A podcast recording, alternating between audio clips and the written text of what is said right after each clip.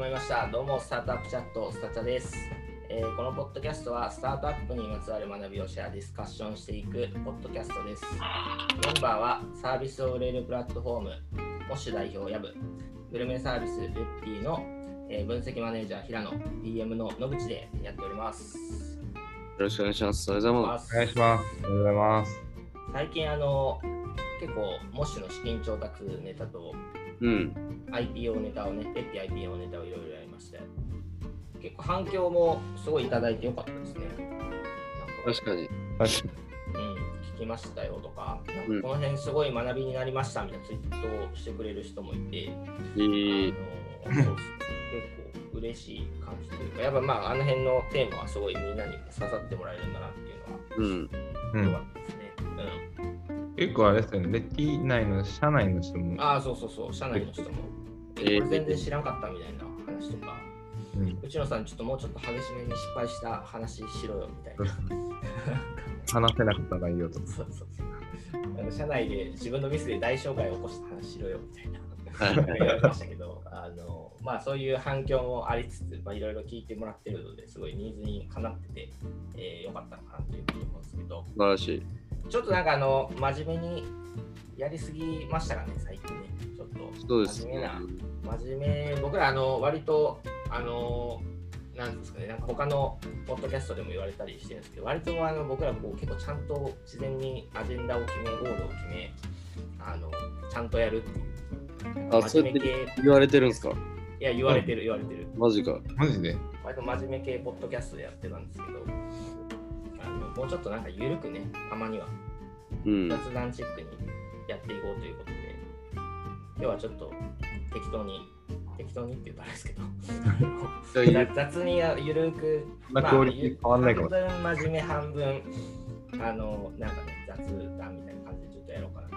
思うんで、あの、真面目な話が聞きたい人は過去のアーカイブをちょっと戻ってもらって、あのいろいろ広報の話とか、分析の話とかあるんで、ちょっとそっちを、えー聞いてもらうといいかなっていう感じですけど、じゃあ、あの、最近、あの、チェーン店がすごいなってうん。いう話をちょっとしたいなと思うんですけどチェーン店っていうのは、なんかい飲食ですか？飲食、まあ飲食とかもそうだし、なんかファッションとかもそうだし、結構チェーン店というか、まあ大規模、全国で展開している、まあちゃんとこう、まあそういう、ね、まあ認知度が高いような、うんうん。まあ、ブランドみたいなのすごいなと。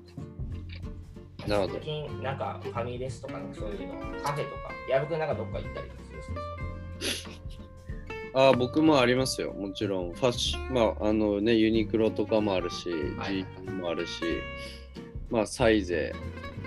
サイゼね。サイゼ。ミラノ風だねうん。ひたすらサイズ行ってたもんな。あと、まあね、なんか牛丼チェーン。はいはいはいはい。うん。もうレッティの時僕全然あの本当になんかちょっとそういうとこ行くとなんか若干冷ややかな目で見られるじゃないですかなんかうん昔のレッティとかにそういうのあるそうそうそうなんまあ、かインターン生があの会社の目の前のスキャンに入ろうとしてあの女性の PM の人にすげえ軽蔑されるみたいな。あと何考えてんのみたいな。そういう時代がありましたけど、まあ、今全然普通に行きますけど。うん。まあ矢部君行ってなかったよね、昔もう本当に。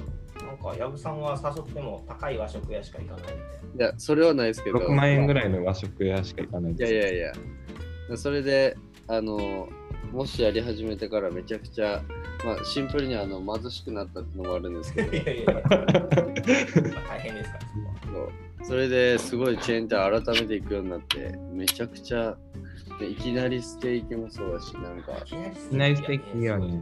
めっちゃ好き。すごいやっぱ改めてあのなんていうんですかねちょっとおこがましいですけど価値を見直すようになりましたねあーなるほどね。なるほど。なんか最近結構話題なので言うと、外食業界で言うと、あのくら寿司がめちゃくちゃすごいっていううん話があって、まあ、寿司のね、チェーン店のところなんですけど、まあ、この前ニュースも出てたんですけど、10月は昨年比売上30%増みたいなはいはいはい感じで、なんかまあこのコロナ禍でもすげえ伸びてるみたいな。うんところが言われてて、まあ、理由はなんかあの、まあ、GoTo イートで、まあ、僕らじゃないんですけど、あの e パークさんがなんかうん順番待ち系のアプリみたいなので、くら寿司をうん。えーまあ、導入されてたりとかして、まあ、それで、まあ、くら寿司ってなんかまあ1000円とか、あーまあ、1人2000円はいかないぐらいで食べれるんで、まあ、それでポイントが1人1000円でないやったら戻ってくるみたいな感じで、うん。まあ、なんかもう無限にくら寿司いけるやんっつって、うん。なんか無限くら寿司っつってちょっとバズったりするんですけど、なるほどね。うん。そうそれとあと「鬼滅の刃」のコラボをなんかめっちゃして、うん。ニュースでもなんかもう結構僕もなんかいろいろ夜のニュース番組とか見たりしてますけどそその時とか割となんかめっちゃ出ててえでその辺の相乗効果でもう炸裂してるみたいな、ー、えなるー、ほどこえこの無限ってあの映画のやつとにかけてるってやつ。あそうそうそうかけてるかけてる。もう無限にいけ無限る列車だっけ？あれ。そう無限列車にかけてる。えー、すごいな。これはなんか狙ってこれ狙ってたらマジすごいけどね。これはツイッターのツイッターとかネットの民が名付けたと思うんですけど、まあ、絶対そううん、いやでもまあすげえうまい、まあ、キャッチーやしなんかめちゃくちゃうまいなって感じ。でまあ特にあの鳥貴族でなんかまあ安く食べて儲けるみたいな問題がえっとなんか9月ぐらいにすごいあったりしたんですけど、まあ、それがあった後にまあこれは普通にあのフェアにやってまあ規約上も問題ないみたいな感じですごい流行ってるんでうん。えすごいですよね。くら寿司すごいいいタイミングで、まあ、このちゃんとシステムをあのしっかり入れて、えーで、まあ、鬼滅の刃みたいなコラボを決めてっていうのをすごいタイミングを見て、10月、11月めちゃくちゃ人気出てるって感じだと思う。うん。ー、なるほど。鬼滅めちゃくちゃいろいろコラボしてますね。なんか、あれですよね。鬼滅はやばいね。なんか缶コーヒー？ななんかや缶ってます？コーヒーのなんだっけ、缶コーヒーオスかなんかで当たったらみたいなやつだようんね、ロゴが。うんコンビニもどこでも出してるしね。なんか缶コーヒーになってる。すごいよね。なんかこう、こういうあれですよね。なんかダイナミックな施策というか、ちょだももはやなんか情報ちゃんと出回ってコラボしたら絶対いけるよみたいな、なんか情報出回ってるのかもしれないですけど、結構なんか言うてジャンル離れてるじゃないですか。まあ、あの、くら寿司も、うん。なんかコーヒーも、なんかこれで全然関係ないもんね。関係ない。なんでもいけそうだよねやばい、普通に。ユニクロの T シャツとかいけそうだよね。もうあんのかな？あ、ユニクロの T シャツありそうやね。りそれはまだ親和性あるわ。うん。それはね、T シャツはまだある。確かに。そう。うん。寿司全然関係ないもんね。くら寿司とか、まあ子供子供がね、寿司好きで行くからみたいなところでニーズあるかもしれないけど。まあね、それぐらい、うん大人も欲しいもんね。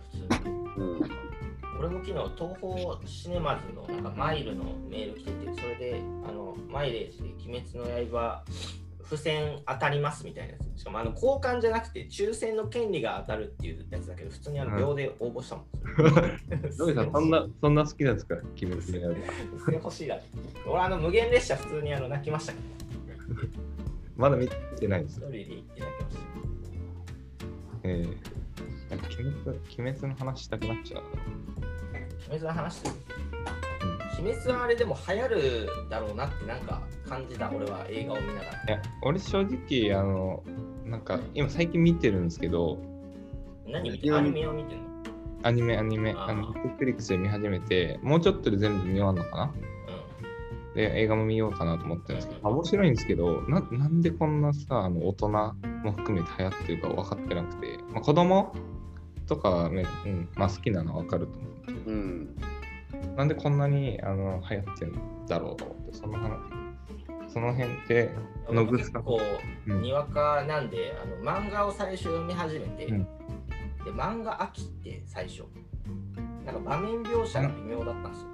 なんか、とがきがすごい多いというかなんか場面の移り変わりがなんかこう淡淡々としてあんまスピード感がなくて疾走感っていうか。変の声。天の声みたいな。えー実は炭治郎はこういう性格でこういう背景があったからこうなったんだよみたいななんか場面描写めっちゃ説明されるから、ーちょっとあんま入んないなと思って。でアニメを見たらいいよって言われてアニメを見たらめちゃくちゃ綺麗だし映像も。まあすごい、まああの音楽もいいし、まあ、やっぱ入ってくんなっていうのでアニメの終盤ぐらいでハマり始めてアニメを見た翌日に僕有給の日だったんで、まあ、一人であの映画見に行って一人で泣くっていうのでも、で今あのメルカリで漫画全巻をちょっとタイミングを見てポチろうかなっていう全部見てないんで結構超にわかなんですけどそれ見渡す。漫画も買っちゃう。鬼滅はなんか進撃の巨人的な要素と、あとなんかキングダムっぽさみたいなのもあって、なんか日本人は結構好きなのかなって感じはすえるうんけどね。あの、まあ、最初家族をね、ー、あになっちゃいますけど、失うみたいな。進撃的要素です。そうそうそうそうそう。まあ、あの家族ネタはやっぱあのみんな刺さるじゃないなんか、うん。子供のこととか兄弟のこととか、まあ、親のこととかを考えながらそう感情移入しやすいですね。感情移入しやすいみたいなのもあるし、まあ、その多分主人公もなんか何の変哲もないなんか普通のやつがなんかいきなりちょっと人生変わっちゃったみたいな。感じのなんかちょっとスターっぽい感じでのし上がっていくみたいなのもまああああいうのも、まあ、あれも「進撃の巨人」っぽさうん。があるし。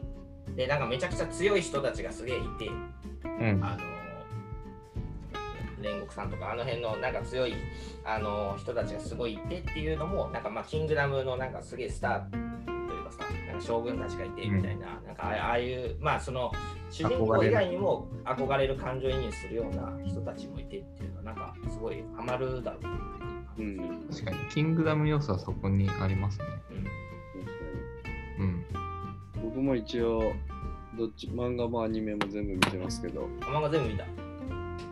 やっぱあの、あれですよね、なんか、マサイ言うように、なんかコンテンツとしての、なんかめちゃくちゃ面白いなみたいな感覚は、僕はそんななななくて、まあ、ただ、なんか、この、なんやろ、ネットフリックスとか Hulu とかさ、あの Amazon プライムとか、なんかあの辺になんかこう、まとめて一気に出した感。うん、どこでも見れるっていうのはやっぱり、ああれ？どこでも見れる？どこ一気に見れる。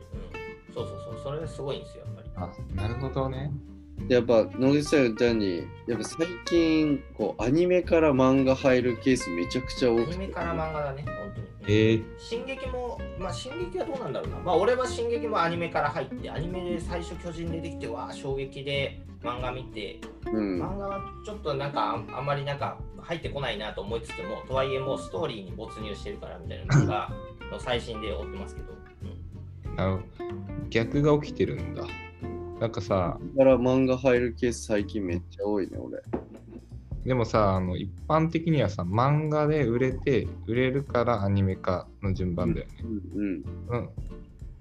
ででもなんかその、あの、まあ今、口コミとか SNS でバズって広がっていったりするから、なんかアニメで、なんか自分がセレクトしてる、そのネットフリックスとかそういうオンデマンドで、あの一気に見れるっていうのは、まあやっぱいいっすね。入りやすいっていう。漫画だとまあ、うんなんやかんや買わないといけないから、あの一気にこう、ね、全巻買うとしても何千円な、まあ、かかっちゃうけど、まあ、確かに、そこはね、配信サービスがすごい障壁をされてる。うん全然コストは低いっすよね。どう？月1000円とかで、まあ見放題っす。そうしかもまあなんかみ僕とかあんまりその漫画めっちゃふ深掘るタイプじゃないんで、なんかそんなに漫画新しく探してないんですよね。毎日。別に。ああ、えで雑に読んでたりとか、そんなに新しいの求めてないとか？そう多分なんか読んでるやつ割とうん。王道のやつばっかりでなんうん。か最近だとあの、ね、ブルージャイアントとか青足とかさ、はいはいはいはい。で呪術廻戦とか。うん。あの呪術廻戦とかも完全にやっぱアニメが面白すぎて。えー、ああ、今流行ってるね。ん。そう。で漫画入るみたいな。こういうなんかこうミーハーマス層みたいなところは。いや、まあそう。完全にやっぱアニメで漫画みたいな流れすごい多くなってると思う。本当に。ちなみに、うん。アニメ見た後漫画見るモチベーションってなんだ？ろう俺ちょっと、あんまり共感できなかったな。ああいやえっとね呪術廻戦とかその途中までしかないのそう、アニメ大体完結してない。どういうこと？うんなるほど。であのアニメのそのいろんなキャラキャラあるやんうん。あのキャラを引き継ぎつつあの漫画を読めるからああのその漫画に対してある程度想像ができるというか、なんか言葉が入ってくるというか、そうなんそういう感じはあるよね。うんあ、なるほど。だから漫画読んだ後にアニメ見るとやっぱ全然なんかこう強弱がやっぱ違って当たり前やけどうん。まあ、思ってたのとね。そうそうそうそうすごい面白いなと思って、最近行き来してます、すごい。えー、ミーハーマスそうなの結構そんな細かいやつ見てないけど。まあ、昔からそういうのあるんだろうね。でもなんか昔で言いうや、と、絶対ありますハリー・ポッターとかって、なんかまあずっと小説で、小説の先行でって映画後でっていう感じだけど、まあ映画を見ると割とイメージが湧いたり、まあ僕は小説とかでも全然見てましたけど、うん。なんかそういうののスパンがどんどんもうアニメのネットフリックスですぐ見れるっていうのですごい早くなってて、うん。うん一気にマスで火をついたらもうバーってこう広がっていく。えー、だいぶ確かに枠枠が圧倒的に増えたっていうのがありますね。前前までテレビで絶対枠があって、そうだね。そこテレビでもう終わっちゃったら、うん、もう一回見れないですからね。再放送とかなかなかないし。うんなるほどな。コンテンツのね、消費の火がつくのが早くなって。うん、だいぶ変化だな。この間なんかニュースピックスでこの辺のテーマ取り扱ったこの今やってる議論の80倍ぐらい質が高い議論をやってるあの 番組があってそれ紹介した方がいいね。それを聞いてくださってる方々のために。なんかやっぱ今ネットフリックスでもすごいこのアニメ需要世界的にすごい増えてるらしくてはいはいはい。で日本ネットフリッ ネットフリックスジャパンの人たちがこの辺結構注力しててはいはい。で結構こうコロナ禍で割とその制作過程に変化がめっちゃありましたと。で結構そのデジタル化の支援というかこうまあね、え絵描いたりとかなんかその辺のそのツールもやっぱ変わってってるからなるほどこ。の辺のなんかこうツールを導入する費用みたいなのをネットフリックスが負担してるらしくてえー、そう各プロダク。ションにでえでそのプロダクションになんかある種恩を売ってーはいはい。えー、なんかこう契約を決めてくるみたいな、なんかそういう結構、割とアグレッシブなプレーをやってますっていうのを、えーなんか番組で言ってましたね。じゃあえー、え別に株とか資本業務とかじゃなくて、普通になんか支援金みたいなの渡してって感じだまあなんか資本業務やってるところもあるかもしれないですけど、まあまあ、大手。うんうんうんすごいです。そうだね。確かに。まあ、ネットフリックスとしては、どんどんどんどん、あそのれ、ぐらいそうだよね。コンテンツが大事だからね。うんそこに投資をするっていうことですよ。うん。いやでもすごいいい流れだな。いいコンテンツがネットフリックスに集まるっていうね。でやっぱ制作費もやっぱね、ちゃんと高騰してるというか、うん。うん。上がってきてるらしいね。さすがにネットフリックスやっぱあ押し上げてるから。そうなんだ。うん。今今にここにしかアニメなくなるとか、なんかね、そういうの全然ありそうな気がする。どなるほどね。そっか。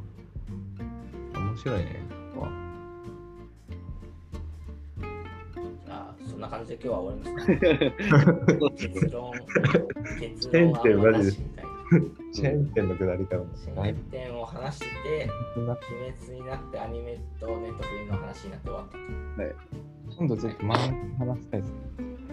え？漫画？いや、僕、そあ、そう、漫画ね。う、ネットフリックスから入るよりかは、もう完全に漫画をめちゃめちゃなもう雑に読みまくるってことを、ま、毎日、確かにね、習慣づけてる漫画に月何万投資してるんですか？いや、もう多分1万円以上は普通にコンスタントに多分課金してて、あの、LINE 漫画さんに。じゃあまたニーズがあれば漫画の話。うん、なさそう。あ、そうそうだし、あんま、あんま別に 学びもないやつだから。なんか、まあちょっとネタ最近不足してきたので、あの、なんかこういう話をしてほしいとか質問ありますとかあれば、はい。Twitter で、Twitter やあの直接言っていただいてもいいので、はい。お待ちしておりますので。お願いします。はい。そんな感じで、今日は終わります。ありがとうございます。はいありがとうございます。